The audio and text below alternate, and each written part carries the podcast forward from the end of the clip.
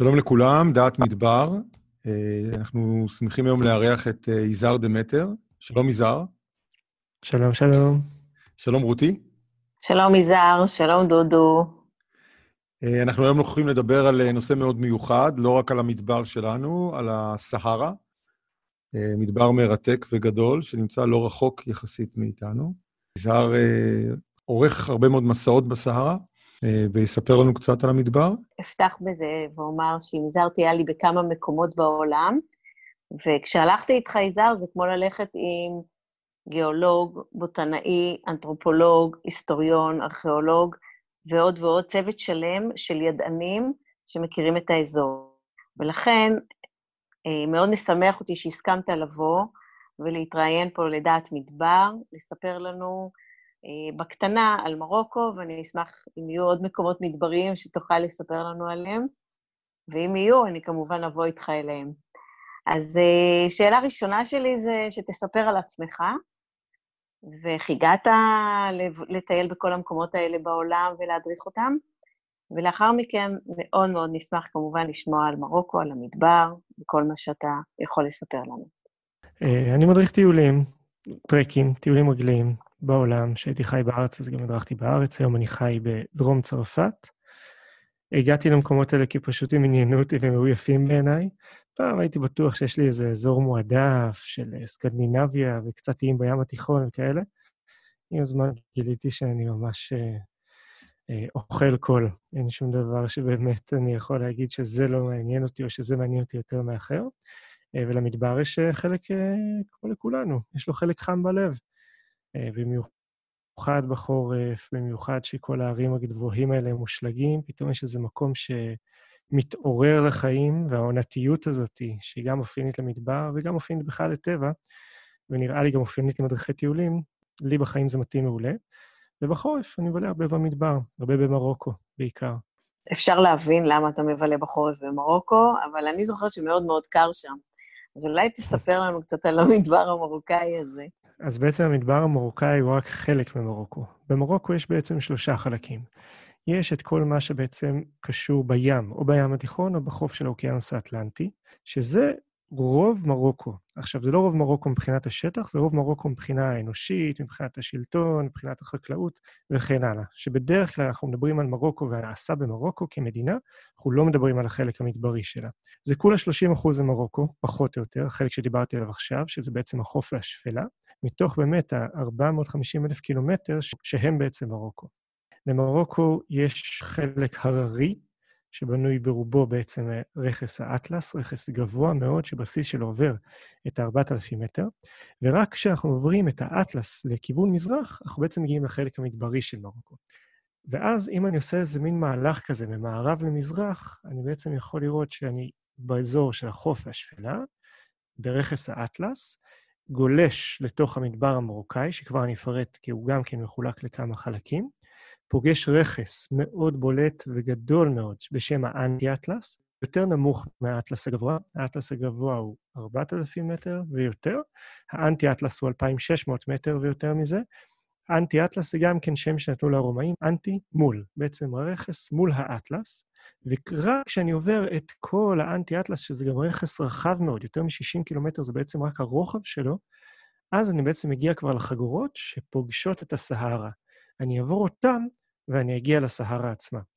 עכשיו, מבחינת השטח, דיברתי עכשיו על 70 אחוז ממרוקו, אבל בקטע הזה צריך להבין שמרוקו לאורך כל ההיסטוריה, וגם היום, מחולקת לשתיים. ארץ המריבה וארץ האוצר, בלאד א-סיבה ובלאד א-חזן. מה הרעיון? לאורך כל ההיסטוריה של המדינה הזו, או של האזור הזה, לא שעוד לפני שזה היה בכלל מדינה, הייתה חלוקה מאוד ברורה בין מי שחי במדבר ומי שחי מעבר להרי האטלס בעצם, בחלק המערבי אני מתכוון. מי שחי במדבר, היה לו את החוקים משלו, היה את הדינמיקה של ההתיישבות משלו, ומי שחי בצד השני היה בעצם מרוקו וההיסטוריה של מרוקו. בשלבים מסוימים בהיסטוריה היה חיבור בין שני הצדדים של האטלס. היה חיבור אנושי, היה חיבור שלטוני בעצם, ואלה החלקים שבעצם מרוקו כמדינה גם גדלה בהם. שוב, גם, בהם, גם בעת העתיקה וגם היום. אבל גם כאן אני רגע מסתייג ואומר שזה אף פעם לא הכיל את כל המדבר שהיום נכלל בשטח מרוקו, ובכלל גם את המדבר שמבחינה אה, אנתרופולוגית קשור במרוקו. למה אני מתכוון? מעבר לאנטי-אטלס, כפי שציינתי, מתחיל בעצם הסהרה. לסהרה הייתה דינמיקה משלו, ושאנחנו עכשיו מסתכלים על כל המשוואה הזו, שבעצם הדינמיקה של הסהרה, מכל הבחינות, גם ביולוגית, גם אנושית, פוגשת את הדינמיקה של המדבר המרוקאי, שהוא בעצם האנטי-אטלס והעמקים סביבו, שזה יפגוש את כל מה שבחלק המערבי של האטלס, שם יתחיל בעצם להיות מעניין. למה אני בעצם מתכוון? את המדבר המרוקאי נחלק גם לשתיים. כל החלק ההררי שלו, שזה בעצם האנטי-אטלס וכל העמקים סביבו, עמקים מאוד מוכרים, הדדס, הסוס, הדרה וכן הלאה. וברגע שאני עובר את אלו, אני מגיע בעצם לחלק של הסהרה המרוקאית. היום הסהרה המרוקאית זה מושג קצת מורכב, גם מבחינה גיאוגרפית וגם מבחינה פוליטית. בעבר זה היה בעצם רק החלק של הסהרה, שבעצם נמצא ממזרח למרוקו, בחלק המזרחי של מרוקו, בגבול עם אלג'יריה. היום יש חלק שאנחנו קוראים לו הסהרה המערבית, שזה אזור מורכב מאוד אה, מבחינה שלטונית בעצם, כי זה האזור בשליטה ספרדית עד שנות ה-70, שיש שם שבט שלם בשם הסהראווים, יש להם עיר בשם נעיון, וברגע שהספרדים עוזבים את האזור הזה בשנות ה-70, מרוקו פשוט מכילה דרך הזה את השלטון, ומהשלב הזה ואילך זה חלק שמרוקו ראה אותו כשייך לה. זה חלק אדיר שהוא רק מדבר, מישורי צריר כאלה, פשוט חול דק ועליו אבני צור. בעבר הייתה שם טענה, ש... הייתה טענה שיכול להיות שיש שם הרבה מאוד נפט, היום אנחנו לא כל כך בטוחים בזה, וזה, אפשר לומר, יותר מחצי מהמדבר המרוקאי. לא כל המדינות בעולם מכירות את השלטון של מרוקו על החלק הזה, וזה למה בכל הזמן הקרוב אנחנו לא נתייחס לחלק הזה כחלק מהמדבר המרוקאי, וכל מה שאני נדבר עליו יהיה בעצם החלק שממזרח להרי האטלס, שיכלול את האנטי-אטלס, העמקים שסביבו, ואת פאתי הסהרה. כשאנחנו מדברים על המדבר המרוקאי, אנחנו בעצם מדברים על מדבר קיצוני. השנה ירדו באנטי-אטלס, שזה עוד החלק הכי לח במדבר הזה, פחות מ-32 מילימטר של גשם. זה כלום, זה שום דבר. יש קצת שלג בחורף, הוא לא מוסיף המון ואין כל כך מדידה של כמה הוא הוסיף ב-2019. אנחנו יודעים שב-2018 הוא הכפיל את כמות המשקעים, אבל גם אם אנחנו מכפילים את 32 מילימטר, זה עדיין יחסית מעט מאוד. יחד עם זה, זה אזור חי, שאנחנו מטיילים שם ברגע, אנחנו פוגשים אנשים, אנחנו פוגשים כפרים, אנחנו רואים את האזור הזה שהוא בעצם שלם ובנוי. אנחנו כמעט לא פוגשים חירבות או יישובים נטושים וכן הלאה, כמו בכל מקום, אנחנו רואים אותם מדי פעם, אבל זה יחסית נדיר מאוד. כשאנחנו מטיילים שם כבר לתוך העונה היותר גשומה, אנחנו רואים חקלאות פנטסטית, מטעים של אפרסקים שמאוד נפוצים, עד באמת חקלאות מדברית כזאת קלאסית של קצת טרסות או באמת חורשות הצפה, וכלה גם בעמק שלם, עמק הוורדים, שהוא כל-כולו באביב מתמלא, מתמלא בוורדים ורד המסקאי, שמשתמש, שמשתמשים בו בעיקר לייצוא של שמן ותמרוקים, דברים בסגנון הזה. הביולוגיה של כל האזור הזה קשורה גם היא בסהרה. בעצם, לא ניכנס לזה עמוק מדי, אבל הסהרה יש מה שקראנו לו לאורך כל השנים משאבת הסהרה. מה הכוונה? כל תקופה שבה הסהרה הייתה יותר נוחה להתיישבות, צמחו בשבטים, צמחו במינים, אם אנחנו מדברים על, על, על טווח זמן אבולוציוני הרבה יותר גדול, וברגע שהסהרה הפכה להיות פחות נוחה להתיישבות, אז בעצם כולם נפלטו החוצה, כי מעין משאבה כזאת שעכשיו פולטת את הכל, לכיוון פאתי הסהרה. וככה אפשר להסתכל על כל הדינמיקה, גם ביולוגית ושוב, גם אנתרופולוגית, במרוקו ובפאתי הסהרה, כי בעצם המדבר המרוקאי הוא הסהרה, והפאתים שלו, שזה מה שדיברתי בעצם קודם. הפעם האחרונה שהסהרה בעצם היה יחסית יותר נוח להתיישבות, הייתה ככל הנראה כ-4,000 שנים לפני הספירה. זאת אומרת 6,000 זמנים, שנים לפני זמננו. בשלב הזה הסהרה היה יותר לח, לא באמת טרופי, אבל הוא חגורת הסהל בעצם, הבין לבין הזה, הייתה הרבה יותר רחבה, והסהרה בעצם התפתחו בו גם תרבויות אנושיות וגם מינים של יונקים גדולים. לפני 4,000 שנה החל בעצם המדבור של הסהרה להיות יותר קיצוני, והמינים האלה והאנשים האלה בעצם הגיעו לאזור של מרוקו עצמה. הם בעצם מקימים את התרבות האנושית הראשונה שאנחנו פוגשים בעצם במרוקו ובפאתי הסהרה, שאלו השבטים הברברים. השבטים הברברים במרוקו מחולקים לשלוש, הצפוניים, המרכזיים והדרומיים. אנחנו נדבר בעיקר על החלק המרכזי, אבל חשוב להכיר שגם בעצם בצפון, בערי הריף, חלק שהוא לא מדברי כמעט בכלל, רכס גירני, מכוון גם לזוויות אחרות, יש את החלק הברברי שנקרא תעריפים, ויש להם גם שפה תעריפית, שפה ברברית, שהיא אופיינית יותר להם. המזיג, שזה רוב הברברים, גם בעולם וגם באזור שאנחנו מדברים עליו, שזה החלק המרכזי של האטלס הגבוה והאנטי-אטלס, והחלק הדרומי, התשליך, שהם בעצם חיים באמת יותר באזור של הסהרה המערבית, וזו אוכלוסייה הרבה יותר מפוזרת ואפשר להגיד מבולגנת מבחינה גם גנטית וגם אנושית, ומה שאנחנו בעצם רואים באזורים שאני בעצם מדבר עליהם, במרוקו עצמה. אותם ברברים בעצם יושבים בכל מרוקו, מהחוף עד המדבר, אבל כשאנחנו מסתכלים על ההיסטוריה במבט קצת יותר מפוקח, אנחנו רואים שאזור החוף לאורך כל ההיסטוריה היה מושפע בצורה הרבה יותר אינטנסיבית. פיניקים, רומאים, ועברו בו עוד הרבה מאוד עמים. אנחנו לא מדברים עליהם, אנחנו מדברים על החלק שיותר נשמר במרכאות, מעבר להרי האטלס, בצד המזרחי שלו בעצם. ועכשיו, עם המידע הזה, בואו פשוט מהפסגות של האטלס הגבוה, נגלוש מזרחה ונראה מה אנחנו בעצם פוגשים. כשאנחנו יורדים מהאטלס הגבוה, אנחנו בעצם יורדים מפסגות של 4,000 מטר שהן מושלגות בחורף. השלג הזה מתנקז כולו, נמס ומתנקז כולו לתוך הנחלים, והנחלים האלה עשירים בהתיישבות ועשירים באנשים. מה שאנחנו מוצאים באותם נחלים, אלה באמת כפרים כפרים מפוזרים במרחק של בין 10 ל-15 קילומטר אחד מהשני, שרובם ככולם נמצאים רק בתוך העמקים. אנחנו יכולים להבין את זה די בפשטות, כי פשוט רק שם יש את המים. אבל החלוקה הזו בתוך הנחלים היא גם החלוקה האנושית בצד המזרחי של האטלס הגבוה, שהוא כבר חלק משמעותי מאוד במדבר המרוקאי. זה חלק שהוא לא קשור מבחינה אקולוגית לסהרה, הוא קשור לעובדה שיש בעצם צל גשם מרכס האטלס הגבוה, כמו מדבר יהודה ועוד הרבה מדבריות אחרים כאלה בעולם.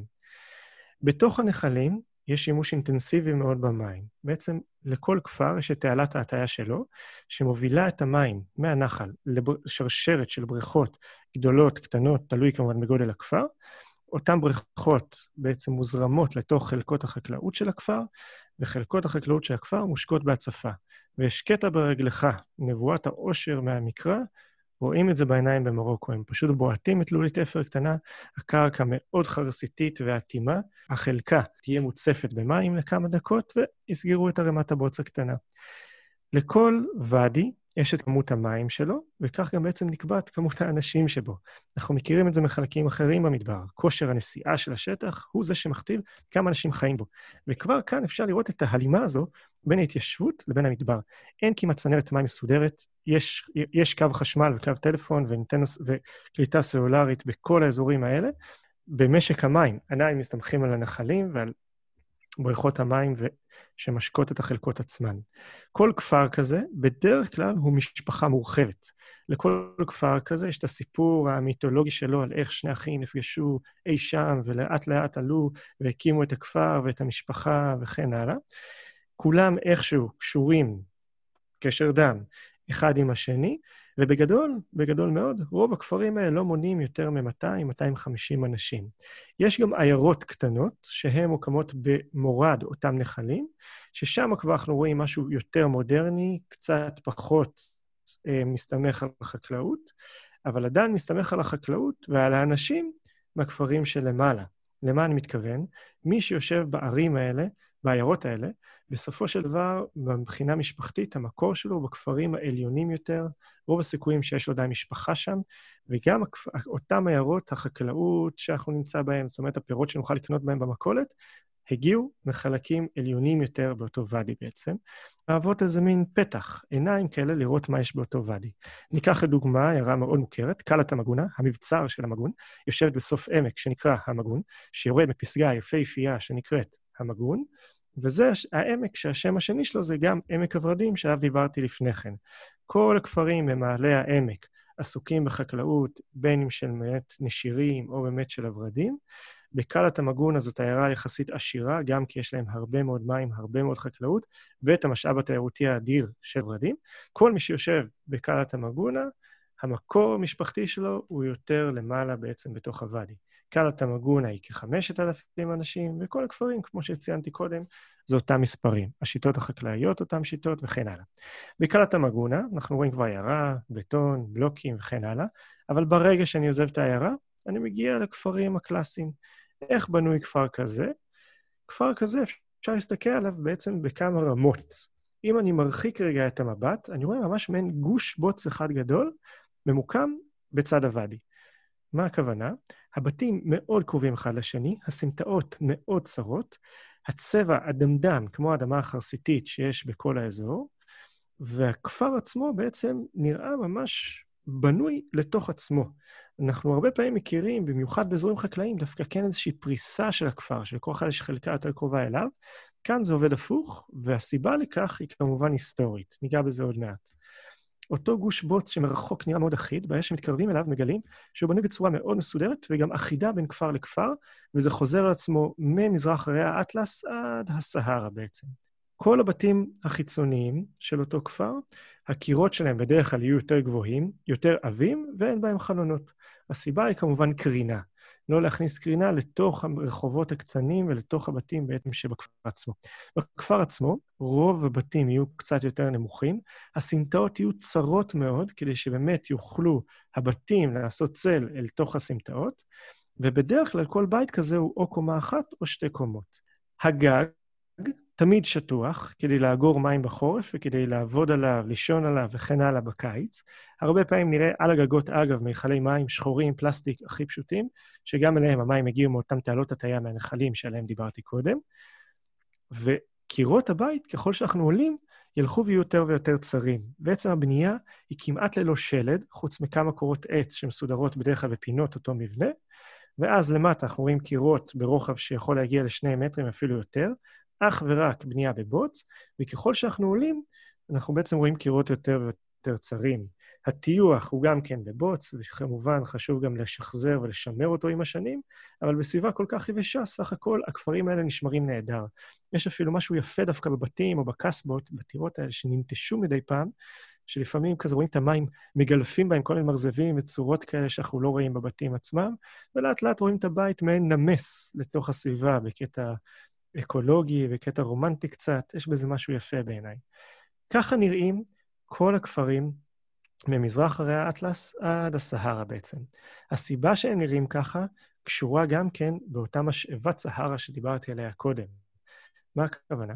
בכל פעם שבסהרה עצמה היו תקופות פחות טובות, היה יותר קשה לעבור את הסהרה ולקיים בעצם איזושהי כלכלה מהנדודים ומההובלה של הסחורות לרוחב ולאורך הסהרה, היינו רואים פשיטות של שבטים מן המדבר על האזורים המיושבים. רובן של הפשיטות האלה לא עברו את האטלס הגבוה, המיעוט שכן עבר הקים ממלכות אדירות, אבל רובן בעצם התמקדו רק על הכפרים בתוך אותן ודיות שעליהן דיברתי. ואז הצורך הזה, גם בצל וגם בהתמודדות עם הקרינה, הפך גם להיות צורך בעצם אסטרטגי לדעת ולהיות מוכן, להגן על עצמי. ואז גם לאורך הדרכים וגם הכפרים התפתחו קסבות. קסבה זה בעצם מעין ארמון, טירה, מבצר. זה מבנה יחסית גדול ומרשים, גבוה הרבה יותר משאר בתי הכפר, הרבה פעמים קסבה יכולה להיות ארבע קומות, ולפעמים אפילו קצת יותר. היא עשויה בעצם מעין ריבוע, שבכל פינה של הריבוע יש עוד מגדל קצת יותר גבוה, ממש כמו מעין טירה. החצר הפנימית מוגנת, הרי, על ידי כל מה שקורה מבחוץ, ושם אפשר גם לעשות סחר, גם אפשר אפילו לעשות קצת חקלאות אם יש מספיק מקום והקסבה גדולה, וכן הלאה. קסבות הוקמו בין הכפרים, בתוך הכפרים, והוקמו גם לאורך העמקים רחבים מאוד, שהם כבר לא מהחלק ההררי. ושמה, אותם שבטים ברברים שדיברתם, שחיים בתוך העמקים, מקימים בעצם רצף של מעין מצודות, קסבות כאלה, שיושבות לבדן בשטח, מקיימות גם את עצמן, ואותן מצודות בעצם אמורות להילחם באותם שבטים מדבריים שהגיעו, במידה ומתי שהגיעו. באיזשהו שלב, אותן מצודות פשוט מקימות שלטון משל עצמם, שלטון שישלוט במרוקו סביבות האלף הראשון לספירה, והוא יהיה בעצם אחד הראשונים שיגדיר בעצם את הגבולות של מרוקו, אלה יהיו המורביטון. המורביטון גם תרמו הרבה מאוד לדימוי של איך נראה אדם במדבר המרוקאי, כי מורביטון, בכלל מורבית, זה להסתיר את הפנים, איזושהי מטפחת. הם היו מסתירים את הפנים עם מעין כיסוי ראש, כפייה כזו, כדי בעצם להתמודד עם האבק, אבל זה הוסיף להם איזשהו מימד של בעצם רתיעה, הפחדה וכן הלאה, והם היו ידועים מאוד בכל הסביבה כמעין קו שאותו קשה ומורכב מאוד לעבור. כשהם מתחילים לנצל את הכוח שלהם, הם הופכים לאותה שושלת מפורסמת, המורביטון, יש הרבה מאוד כתבים יהודיים שמתעסקים בהם ובגזרותיהם, וכן הלאה. כשאני עובר את המורביטון לכיוון האנטי-אטלס, אני עוד פעם עולה באותו גל כזה, עוזב את הבסיס שלו, אני מתחיל להגיע למדבר המרוקאי המפוזר הרבה יותר. גם בנחלים שיש בהם מים, אני רואה יישובים הרבה יותר רחוקים אחד מהשני, וכל יישוב עומד הרבה יותר בפני עצמו. מעט מאוד עיירות כאלה יש בקצה אותן ודיות, ובעצם הכל מתחיל להיות הרבה הרבה יותר מפוזר. האדריכלות אותה אדריכלות, החקלאות אותה חקלאות, אבל הכל הרבה יותר קטן והכל הרבה יותר צנוע. הצרפתים ששולטים במרוקו במהלך המאה ה-20 כמעט ולא מגיעים לשם. אז גם קווי טלפון מעולם לא הגיעו לשם. פעם ראשונה שהגיעו טלפונים לאזורים האלה, היה בעזרת בעצם הטלפונים הסלולריים, שהמלך הקודם רישת את כל המדינה באותם טלפונים, ואפשר להבין למה, כי זה בעצם דבר שמאוד עוזר בשליטה, ואנחנו רואים את זה גם עכשיו בתקופה הזו. וזה בעצם כבר קו התיישבות וקו, אה, שזה בעצם אזור שכבר הרבה יותר מאופיין עם הסהרה עצמו. וזה אזור שהוא בין הנוודות לבין, לבין תושבות של קבע, והדינמיקה שמה היא שונה לחלוטין. כשאנחנו עולים לפסגות של האנטי-אטלס, אותו רכס, זה כל כולו צלעי יסוד, אנחנו נפגוש את הנוודים, כמובן בעונה. אלה אנשים, משפחות, שבעצם עולים עם כל הצאן, סוסים, כל מה שיש בעצם, פרדות, לכיוון החלק הגבוה. נדידה עונתית, כמו שאנחנו מכירים בהרבה מאוד אזורים מדבריים בעולם, עשב, טרי, העיזים אוכלות, הכבשים אוכלות, ובעצם ככה מבלים את רוב החורף. הם חיים במחנות אוהלים משלהם, המחנות האלה נשארים גם משנה לשנה. כשאנחנו מטיילים שם מחוץ לעונה, אנחנו יכולים לראות רק מעין שלד עגול כזה, בעונה עצמה אנחנו נפגוש אותם כמובן, ורובם בעצם יושבים במעין מישורים כאלה, קע, בין הערים, מישורי סחף, שבתוכם, בפנים, גם יש מים. לכל אוהל כזה יש איזושהי תמילה, זה אפילו לא באר, פנימה לתוך אותו מישור, ושם הוא יכול למצוא את המים, וככה בעצם לקיים את עצמו לאורך החורף. כשנגמרת העונה, אותו נווד עם המשפחה שלו רוב הפעמים ירד למטה לכפר, ובכפר יהיה לו איזשהו בית משלו, והבתים בכפר, רובם המוחלט, דומים מאוד לקסבות בפני עצמם. למה אני מתכוון? הכפר עדיין אותו כפר. יש לנו איזושהי בנייה קצת יותר דחוסה, בנייה בבוץ וכן הלאה, אבל כל בית משפחה כזה הוא הרבה יותר גדול. זה כבר מעיד על מה המרכז שלי בחיים. אם בכפרים האלה, במזרח לאטלס הגבוה, האזור היותר מיושב, היינו רואים כפר שבנוי ככפר, עם איזשהו שלטון מסודר, עם איזשהו ראש כפר, עם משפחות שיותר סומכות אחת על השנייה וצריכות להתגונן אחת מהשנייה, האנטי-אטלס זה כבר לא הסיפור. כל משפחה בפני עצמה, עם הסחורה שלה, שאיתה היא נודדת בעצם לגובה, ועם המבנה הסוציאלי שלה בעצם, שם אנחנו רואים כמובן הרבה יותר נישואים בתוך המשפחה, אנחנו רואים הרבה, הרבה פחות שיתופי פעולה בין המשפחות השונות, והשלטון הוא מן הסתם הרבה יותר רופף. זה נכון היום, וזה היה גם נכון לאורך ההיסטוריה. קשה מאוד לשלוט באוכלוסייה כזו, וזה למה האזור הזה היה ארץ המריבה. כי בעצם אי אפשר לשלוט בו, ובדרך כלל רק היו נלחמים איתו, או עם שבטים שיצאו ממנו, או עם שושלות כאלו אחרות ששכרו שבטים שיצאו מהאזור הזה. הפיזור הזה בעצם יוצר נוף שאני אישית גם מאוד אוהב אותו, שבתוך הוודיות אנחנו רואים את אותן בריכות, אנחנו רואים את אותן שדות, אבל הכל הרבה יותר רחוק אחד מהשני. ואז פתאום מבריק לנו כזה איזה ירוק רענן של שעורה או חנה, או פול שבדיוק עכשיו מוציא את העלים הירוקים שלו, כמה בתים קטנטנים, מרובעים כאלה סביב אותו אזור ירוק, וממשיכים הלאה. היום, שכל האזור הזה עובר איזושהי התחממות, כמו חלקים אחרים בעולם, אנחנו רואים יותר תמיכה מסודרת, בין אם של השלטון, או בין אם כל מיני קרנות אירופאיות שממש תמרומות ממשאבות מים ועד תשתיות של חשמל, שיהיו קצת יותר טובות לאזור הזה, אבל עדיין, כבישים כמעט ואין, רוב התעבורה היא על פרדות, רוב הבישולים בסיר לחץ, וככה כל האזור הזה נראה. התמונה שאני הכי צרובה לי בראש, מעבר לאותם שדות ירוקים, זה נערות מביאות את ארוחת הצהריים לאזורי העבודה, שזה בדרך כלל יהיו סירי לחץ שבתוכה מתבשל איזה תבשיל מרוקאי, טג'ין טעים כזה, על פרידה, וכל השלב הזה של הצהריים, אנחנו פשוט רואות אות, רואים אותם נוסעות להם, סליחה, רוכבות להם על הדרכים. זה משהו כזה שתמיד איכשהו נתפס לי בראש. זה האזור בעצם של האנטי-אטלס. ועכשיו ירדתי כבר מאזור הפסגות, ואני עוד פעם יורד באותו גל לכיוון הבסיס, לעמקים שהם כבר אחרונים לפני הסהרה. הסהרה זה כבר דינמיקה אחרת לגמרי. אין כמעט יישובי קבע בסהרה, חוץ מכמובן נאות מדבר מאוד בולטות. זה קשור באותו כושר נסיעה שדיברתי עליו קודם, זה קשור באותו חוסר שלטון שגם דיברתי עליו קודם. כמעט כל אימפריה, בין אם זה הצרפתים שהיו שם במאה ה-20, ובין אם זה הרומאים שהיו שם אלפיים שנים לפני כן, חששו מאוד מהאזור הזה. הסהרה היה חממה לשבטים נודדים, שהמקצוע שלהם בדרך כלל היה לעבור את הסהרה. נגיד, אחד השבטים שאנחנו מאוד מכירים בתרבות הפופולרית עד היום, זה הטואריג, שהיו מסתובבים עם מעין גלימות חלחלות כאלה ואיזה מין איפור חלחל כזה מתחת לעיניים, שהיו בדרך כלל סוחרים במלח, שהיו מביאים מצד, מהצד הדרומי של הסהרה אל הצד הצפוני, וככה היו בעצם מקיימים את הפרנסה שלהם. לאותם שבטים נודדים היו דרכים משלהם במעט האזורים שבאמת היה אפשר לעבור בסהרה, שכמובן, להגיד דרך בסהרה זה נשמע מה הבעיה, הרי מדבר אחד גדול, אני יכול לעבור איפה שבא לי, אבל כאן זה מתחיל להיות יותר מורכב. אין כזה דבר איפה שבא לי. יכול להיות שבטים אחרים שמאיימים עליי, יכול להיות דרך שיש בה חולות שאני יכול להיקבר בהן. לא כל הסהרה הוא חול, חלק קטן מאוד ממנו, פחות מ-15% זה חול, אבל הוא, הוא, החול עצמו מפוזר ככה, שאני צריך לדעת איפה אני יכול לפגוש אותו כדי שאני פשוט לא אתקע בתוכו, בין אם אני עם רכב ממונע בעת הנוכחית, ובין אני בעצם עם שיירת גמלים בעת הקדומה. לא הייתי רוצה לבזבז את כל האנרגיה שלי, את כל האנרגיה שלי רק על לעבור את החול. ואותם שבטים פיתחו מקצועיות אדירה רק בלעבור את הסהרה. אנחנו מכירים את זה היטב מהארץ. גם הנבטים היו פשוט מקצועיים בלעבור את המדבר באזור של המזרח התיכון. אז המקצועיות הזאת, תכפילו אותה פי כמה וכמה, או שכללו אותה, או יותר נכון, דייקו אותה לאזור של הסהרה, זה השבטים שהסתובבו שם. לכאורה נשמע רומנטי ונחמד, אבל מה קורה שאנחנו בעיתות של שפל כלכלי בים התיכון ולא קונים את הסחורה מצפון אפריקה, או מה קורה בעיתות של אקלים יותר מורכב? אותם שבטים היו פונים מערבה לכיוון מרוקו, לכיוון אותם כפרים שדיברתי עליהם עד עכשיו.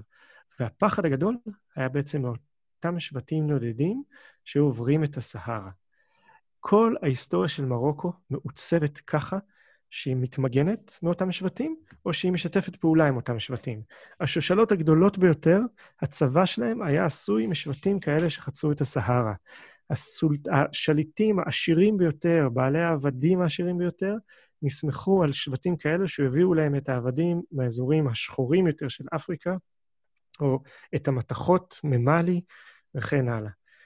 והדינמיקה הזו בעצם של מרוקו, כי מצד אחד מפחדת מהסהרה, מצד שני מנצלת את הסהרה, אפשר ככה לעבור ולשים את האצבע על כל הנקודות בהיסטוריה של המדבר המרוקאי בעצם. אה, תודה רבה, יזהר, על התיאור הגיאוגרפי המפורט של מרוקו, וגם שמענו על האנשים שחיים בתנאים מאוד אחרים ממה שאנחנו רגילים. השאלה שלי זה, כמה השתנה צורת החיים מאז שהגיעו אנשים לחיות שם באזורים הלא פשוטים האלה? האם הגיעה הטכנולוגיה, האם השתנו דברים, ואיך בכלל מתמודדים עם התנאים הלא פשוטים האלה של המדבר? אני חושב שאני רגע אעזוב את הגיאוגרפיה, ואני עכשיו אתייחס לזה מבחינת הכרונולוגיה. אני אנסה לשרטט איזשהו קו באמת מהעת הקדומה ועד היום, לגבי ההתיישבות והאנשים באותו מדבר, ומאפיינים שלהם. אני דווקא אתחיל מהעת החדשה, אלך אחורה, ואחזור חזרה לזמננו אנו.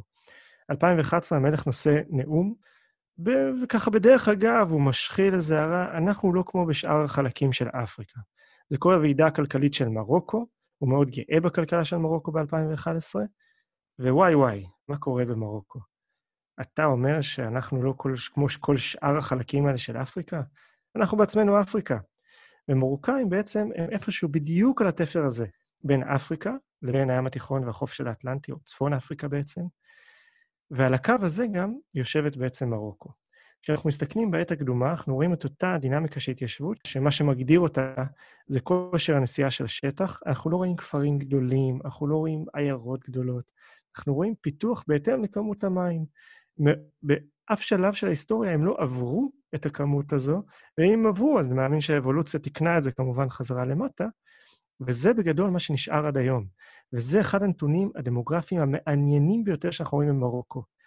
יש מחקר בריטי שטוען שבמשך אלף השנים האחרונות, כמות האוכלוסייה במדבר, בחלק המדברי של מרוקו לא השתנתה. אם לא מציינים את העיירות שעליהן דיברתי. ועכשיו אני רגע, באמת אפתח רגע סוגריים. העיירות, כמו שציינתי קודם, הן משהו יותר מודרני. הן נהנות מקו חשמל, וקווי מים ובארות, והמלך בנה להם מאגרי מים. יש עיירה מאוד גדולה בשם ווארזזת, שהיא מעין הפתח למדבר, הצרפתים בכלל בנו אותה בתחילת המאה. ולה יש פשוט מאגר אדיר משלה, ושדה סולארי עוד יותר גדול, שנותן לה גם את החשמל. אלה כמובן פרויקטים מודרניים לחלוטין, שמקיימים את העיירות האלה כמעין עציצים, בועות כאלה במדבר. כשאנחנו מסתכלים על האוכלוסייה הכפרית, אשכרה, זה לא השתנה. הסיבה שזה לא השתנה, כי זה מאז ומתמיד היה מותאם לאזור. אחד הדברים שלא השתנו זה גם את הטכנולוגיה. ההשקיה בהצפה, השיטה הזו של בעצם מעט המים שיש, לצבור אותם בבריכות, בין אם מכוסות ובין אם לא, ומהבריכות להוביל את המים מהחלקות, אחת השיטות העתיקות בעולם, אנחנו לא יודעים להגיד מתי הגיעה למרוקו, אנחנו יודעים להגיד שהיא עדיין שם. עדיין הפרידה, יחד עם המחרשה, חורשת את מעט השדה שיש, והכול מאוד מאוד מאוד מאוד קטן. כאלה הם המרוקאים. עכשיו, זה קטן גם ברמה של מה שאני צורך מהסביבה. למשל, במרוקו, בהרים, בלילה קר בצורה איומה. אז פה היינו אולי מצפים, אז אני אתן איזה משהו, פתרון טכנולוגי מהמם. מרוקו זה שמיכות. אין כמעט תנורי חימום, יש ערימות של שמיכות בכל צריף, בכל אוהל כזה, וזה באמת אחד הדברים אולי שהכי מאפיינים את מרוקו, בשבילי, כן? שמיכות. בלילה קר יושבים המון המון המון שמיכות עלינו, וככה יושבים כולם סביב מדורה קטנטנה, שכולם מכמה זרדים, מספרים סיפורים, מדברים וכן הלאה. החיבור הזה, שאנחנו לפעמים חושבים שקיים לאפריקה, ועולים לנו ישר בעיניים כל מיני מחזות של אזורים מתייבשים, אנשים רעבים, סופות אבק, כמעט ולא קיימים במרוקו. כי לאורך כל השנים מרוקו נהנתה מדיוק יחסי לכמות המים שיש בסביבה. בתחילת המאה ה-20, כמות המים בסביבה יורדת. תהליכים שקשורים בעליית טמפרטורה גלובלית, בדחיקה של שולי המדבר של הסהרה בעצם, ואנחנו רואים פשוט שהצרפתים קלטו שהולכת להיות להם תסיסה מאוד חזקה מהאזור, מביאים משאבות, משאבות הודיות, אגב, בייצור אנגלי, ומפזרים אלפים כאלה בכל האנטי-אטלס ופאתי הסהרה. עד היום, שנייה לפני שמגיעים לאיזשהו כפר, אפשר לראות משאבה כזאת, היום מופעלת על דיזל, ליד איזושהי בריכה או איזושהי באר, וככה בעצם מעין, במרכאות, משקיטים את כל האזור האלה, אז את כל האזור הזה. המשאבות האלה עובדות עד היום, עובדות נהדר, והכפרים האלה עד היום בעצם יש בהם איזשהו מין שקט. אז גם כשאני מדבר על כל ההיסטוריה, על השבטים הפולשים, על המורביטון, אני בעצם מדבר על אותו דבר. והפתרון לזה, כמו שאנחנו מכירים בכל שאר המקומות בעולם, נדידה עונתית. בחורף אני עולה עם עדר יותר גבוה, לאיפה שיש עשב טרי. בקיץ אני בתוך הכפר, בתוך הצל, נהנה מפירות החורף או הפירות של המים שהיו, צברתי לי מספיק מים במהלך החורף, וככה בעצם אני חי. וזה גם מה שבעיניי יפה במרוקו. מצד אחד, לא המון השתנה, כנראה, במאות השנים האחרונות. מצד שני, הכל נשאר מאוד פשוט, מאוד אנושי, וגם שהמלך הביא את הטלפונים, וגם שיש מים בעיירות, וגם שיש בתי ספר, שמגיעים לכפר מרוקאי, פוגשים את אותה טכנולוגיה, את אותם אנשים, ואותו חיוך נורא נחמד שיש להם. המקום הקלאסי לטייל בו, לפי מה שאתה מתאר. יש הרבה מקומות של עולם שלישי שלא נעים לבקר בהם, שאתה מרגיש ככה קצת מין סוג של uh, התנשאות קלה, שאני חי טוב ואני בא לראות את הגן חיות הזה. אתה מתאר משהו אחר, אתה מתאר שבמרוקו האנשים חיים את החיים שלהם, ואולי אפילו צריך ללמוד מהם. וזה אולי משהו שאותי מעניין לדעת. מה, מה אתה לומד מהמרוקאים? אין פה איזה שוס גדול, אין פה איזה סיפור מטורף על איך הגיעו מים מפה ואיך התמודדו משם. לא יודע, זה נורא, כאילו, זה מה שקופץ לי לראש, הדרכות על הנבטים. איזה טירוף זה הסיפור הזה של הבורות מים. זה לא נתפס הרי. ופה אין איזה שוס גדול שאני מביא. ונראה לי זה בדיוק העניין. משהו שם נורא נורא פשוט. זה לא אני בעין, וזה לא דל, זה פשוט. ההפך, יש שם איזשהו עושר בלתי רגיל, בין אם בצד של המזון, בין אם בצד החקלאי. העובדה שאני יכול לרדת בעמק של המגרון בין פריחה משגעת של אפרסקים בעונה, לעלות לרמה מדברית בלי כלום, רק עם כמה סלעי חול, ולרדת לעמק ליד, לשדות שעורה, ירוקים כאלה וחיים, ואז לאכול איזה משהו פשוט בכפר, זה אולי אחד הדברים שאני כזה הכי לוקח ממרוקו. אין שם איזה הפתעות גדולות או איזה אירוע גדול מדי, ההפך, הכל נורא נורא נורא פשוט, ובפשטות הזו יש עושר אדיר. וזה אולי מה שיפה גם במדבר המרוקאי. יש שם איזה מושג שהוא נורא יותר נפוץ אולי בשנים האחרונות של דיוק, הם מדויקים אל המדבר, והם לא נתנו גם לטלטלות של המודרניזם לטלטל אותם מיד, מדי, סליחה, באזור של הכפרים, והשאירו את זה מדויק. ושזה מדויק, זה עשיר. החבר'ה שם חיו ועדיין חיים טוב מאוד לאורך כל ההיסטוריה. ברור שיש אזורים יותר עניים, אזורים יותר עשירים, ברור לגמרי. אבל יש משהו מאוד פשוט וגם מאוד אחיד, אגב, בפשטות הזו. הם אנשים שיש להם המון תושייה מהפשטות הזו. זה כמו שנגיד חקלאי בארץ הוא בעיניי סופרמן, צריך להיות כלכלן, וצריך להיות אגרונום, וצריך לדעת מתי לארוז ואיך. זה מין דוקטורט שלם כזה, כולה לארוז תפוח ולשלוח אותו, או לא כולה, סליחה. אותו דבר גם במרוקו. כל אחד מהם יודע לעשות הכל. נתקע האוטו, אז זה יודע לסדר את המשאבת שמן, והוא בינתיים יודע להחליף את הגלגל אם צריך. צריך אה, לשיר ולנגן, אז הוא יודע לנגן, הוא יודע לשיר. צריך לבשל, הם ככה, הם פשוט כאלה. הם מין, יש להם תושייה הנדימנית כזאתי, שאולי בגלל שהם מבודדים קצת, אולי בגלל שהם באמת היו, או סליחה, נסמכו בעיקר על עצמם לאורך כל ההיסטוריה, Keep it simple, Keep it ככה שכולם יוכלו לעשות הכל, וזה עבד איכשהו. והפשטות הזאת אותי כל פעם מחדש כובשת. יזהר, רציתי לשאול אותך קצת על נושא של טיילות במדבר אה, בסהרה. כמה הוא דומה או כמה הוא שונה מהטיילות אצלנו, אה, בכל מה שקשור לכמויות המים שאתה צריך לשאת, העיבוד במרחבים אה, ועוד ועוד. מבחינתנו, טיול במדבר חייב להתחיל בתכנון מדוקדק של כמובן המשאב החסר ביותר, שזה המים. איפה נמצא המים, לברר בטלפון אם בגב הזה או אחר יש לי מים, וכן הלאה. במרוקו, גם בגלל שהשטח אדיר וגם כי אין לנו את הטלפונים האלה פשוט הרבה מאוד פעמים, אנחנו צריכים הרבה יותר להסתמך על השטח. לשמחתנו, כפי שתיארתי קודם, השטח במרוקו מלא באנשים. גם המדבר הדרמטי ביותר, כמובן, עד שאני פשוט מגיע לסהרה עצמה, כל כמה קילומטרים, איפה שיש ואדי ואיפה שיכול להיות קצת מים, יש התיישבות. בטיול במדבר במרוקו זה הרבה פחות אנחנו. אם אני עכשיו יוצא למזרח הרמון, צריך לדאוג להטמנות, אני צריך לדאוג לבאמת מצב של האספקה וכן הלאה. בטיול במדבר המרוקאי, אני בעיקר צריך ללכת בין היישובים ובין הכפרים עצמם. בכל אחד מהם יהיה מים, בכל אחד מהם יהיה גם מזון. זה מצד אחד הופך את הטיול להרבה יותר קל, מצד שני זה דורש ממני כמטייל הרבה יותר תושייה. תושייה אנושית, בלגשת לאותם אנשים, בלהבין איפה הם יושבים, לדעת לתכנן, אולי אפילו בלי המפה, רק מהמבט בשטח, איפה בתוך הוואדי יימצא הכפר, ולהגיע אליו, כמובן גם בשעות הנכונות. זה ימשיך בכל מיני דברים שאולי קצת אה, יישמעו מוזרים ויותר מעניינים, אבל נגיד פרדות. התחבורה העיקרית באזורים האלה זה פרדות. אם מטיילים במרוקו במדבר, אחד המצרכים שצריך לקחת זה פרידה.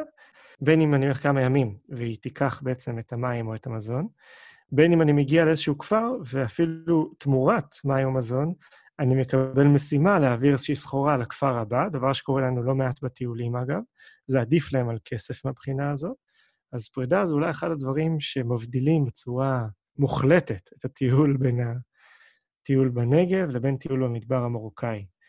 ופרידה זה רק אה, שטיק אחד מתוך באמת להסתכל על האנשים לחיות כמוהם. עכשיו, ברור שאנחנו מטיילים, כן? אנחנו לא חיים עכשיו במדבר, אבל כשאני מסתכל על אנשים במרוקו ואני פשוט מתנהל בקצב ובאופי שלהם, ככה גם כמטייל, אני אצליח להתמודד עם אותו מדבר. ואנשים חיים באותה נדידה עונתית כמובן, בין מחנות הנוודים לבין הכפרים, בין הכפרים עצמם, וגם ככה נראים הטיולים שלנו. בסופו של דבר, אנחנו חונים עם המחנה אוהלים בטרקים שאני מדריך, במישורים ההרריים האלה, איפה שיש גם קצת מים ואנחנו יכולים להשתמש בהם, לפעמים אנחנו משלמים טיפה לנווד המקומי תמורת אותם המים, אגב. לבין הכפרים, שאת המחנה עולים אנחנו פשוט שמים בפאתים של אחד מהם, קשה מאוד להעלים קבוצה בבתים של מרוקאים, וגם זה לא משהו שנהוג. ואז אנחנו נסמכים באמת על המים או לאספקה מאותם כפרים, וכן הלאה. אנחנו מכירים בתמונות הרבה מאוד אה, אזורים של דיונות, שזה אזורים של חול, דיונות מאוד מאוד גבוהות. כמה זה מאפיין את המדבר המרוקאי ואיך מטיילים באזורים כאלה? שזה מאוד שונה מטיול באזור מצוקי או אזור מישורי של מדבר. הדיונות, אנחנו מכירים אותם בגלל הנושאים האירופאים, או הנושאים המערביים, אפשר לקרוא לזה, שהגיעו בתחילת המאה לאזורים האלה. למה אני מתכוון? רוב המדבר, רוב הסהרה, רוב המדבר במרוקו, הוא לא דיונות של חול. רוב רובו הוא פשוט מישורים עם אבני צור קטנות מרוצפות עליהם, עשרות, עשרות, אם לא מאות קילומטרים. במרוקו מעניין לנו לטייל ברגל בגלל החלק ההררי. כשאנחנו מגיעים לחלק החולי, בדרך כלל זה אזורים מאוד ספציפיים ותחומים. גם אם הם גדולים מאוד, ג'בל בני נגיד, שזה פשוט אזור אדיר עם אינסוף דיונות, מרזוגה, שזה גם כמה עשרות קילומטרים רבועים של דיונות, זה אזורים שהם תחומים, וגם אפשר לראות אותם עוד די מרחוק בתוך המרחב.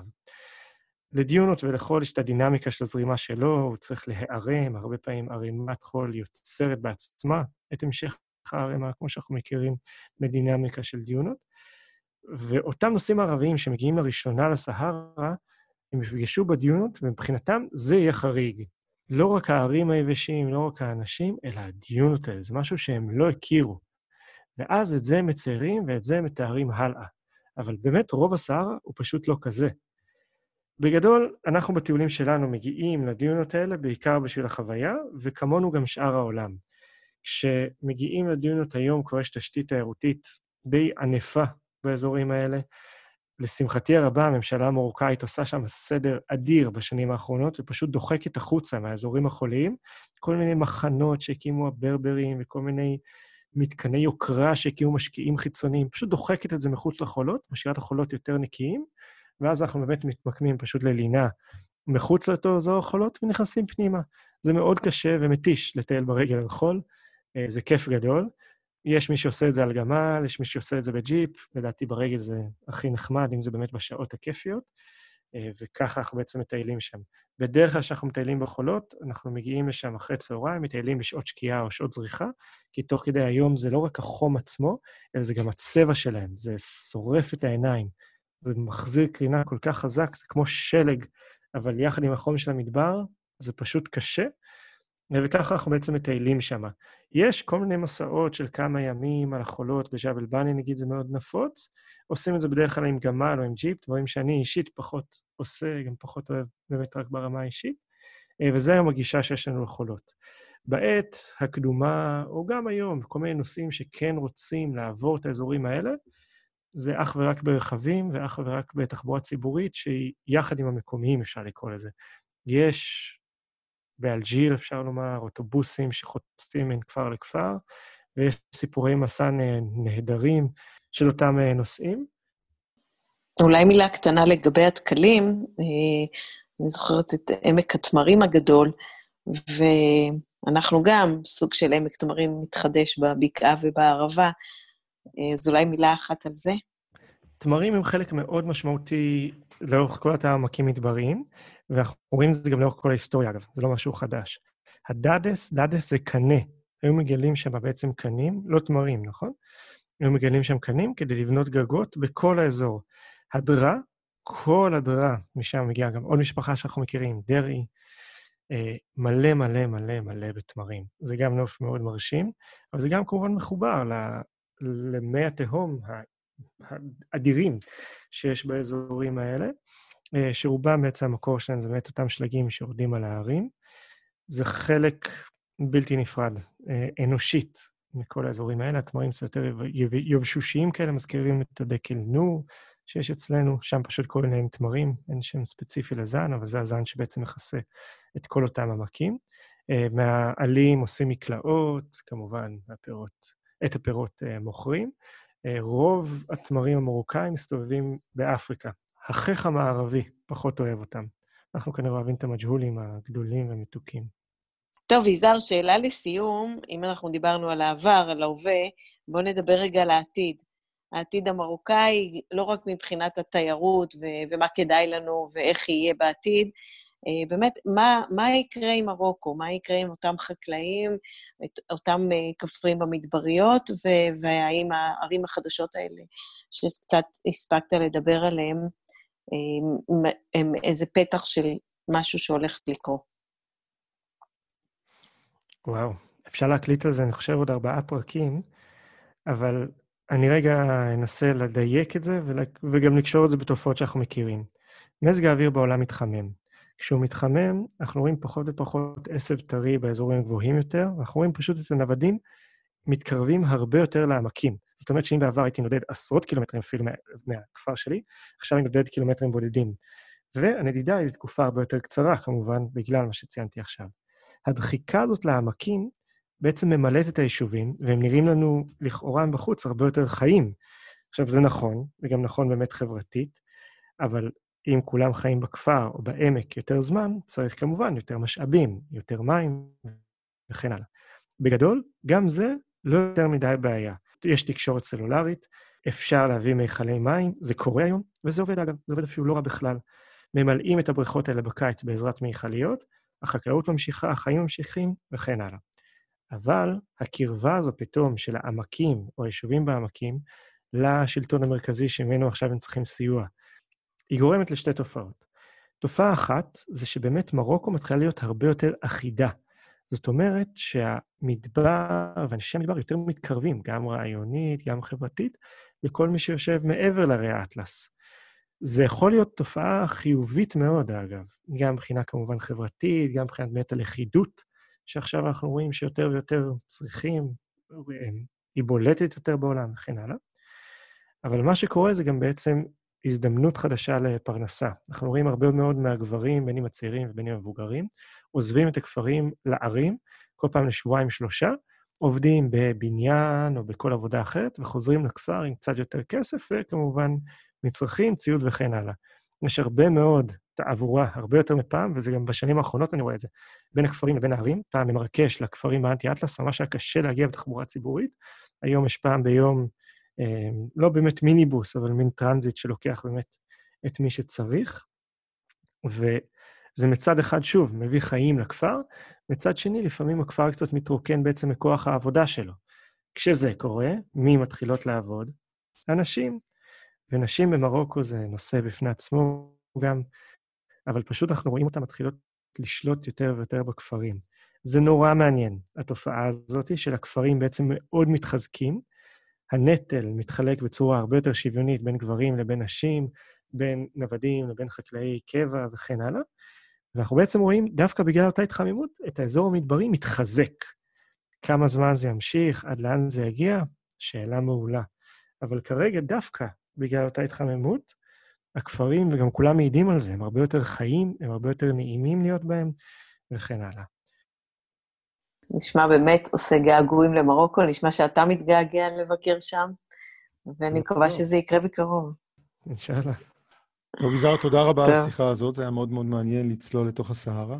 להזכיר לכם, אה, כל התוכניות שלנו נמצאות ב Spotify, iTunes, גם באתר שלנו מדבר.org. אני מקווה שתמשיכו להאזין לנו. תודה רבה, יזהר. שמחה. רותי, תודה. תודה רבה. להתראות לכולם.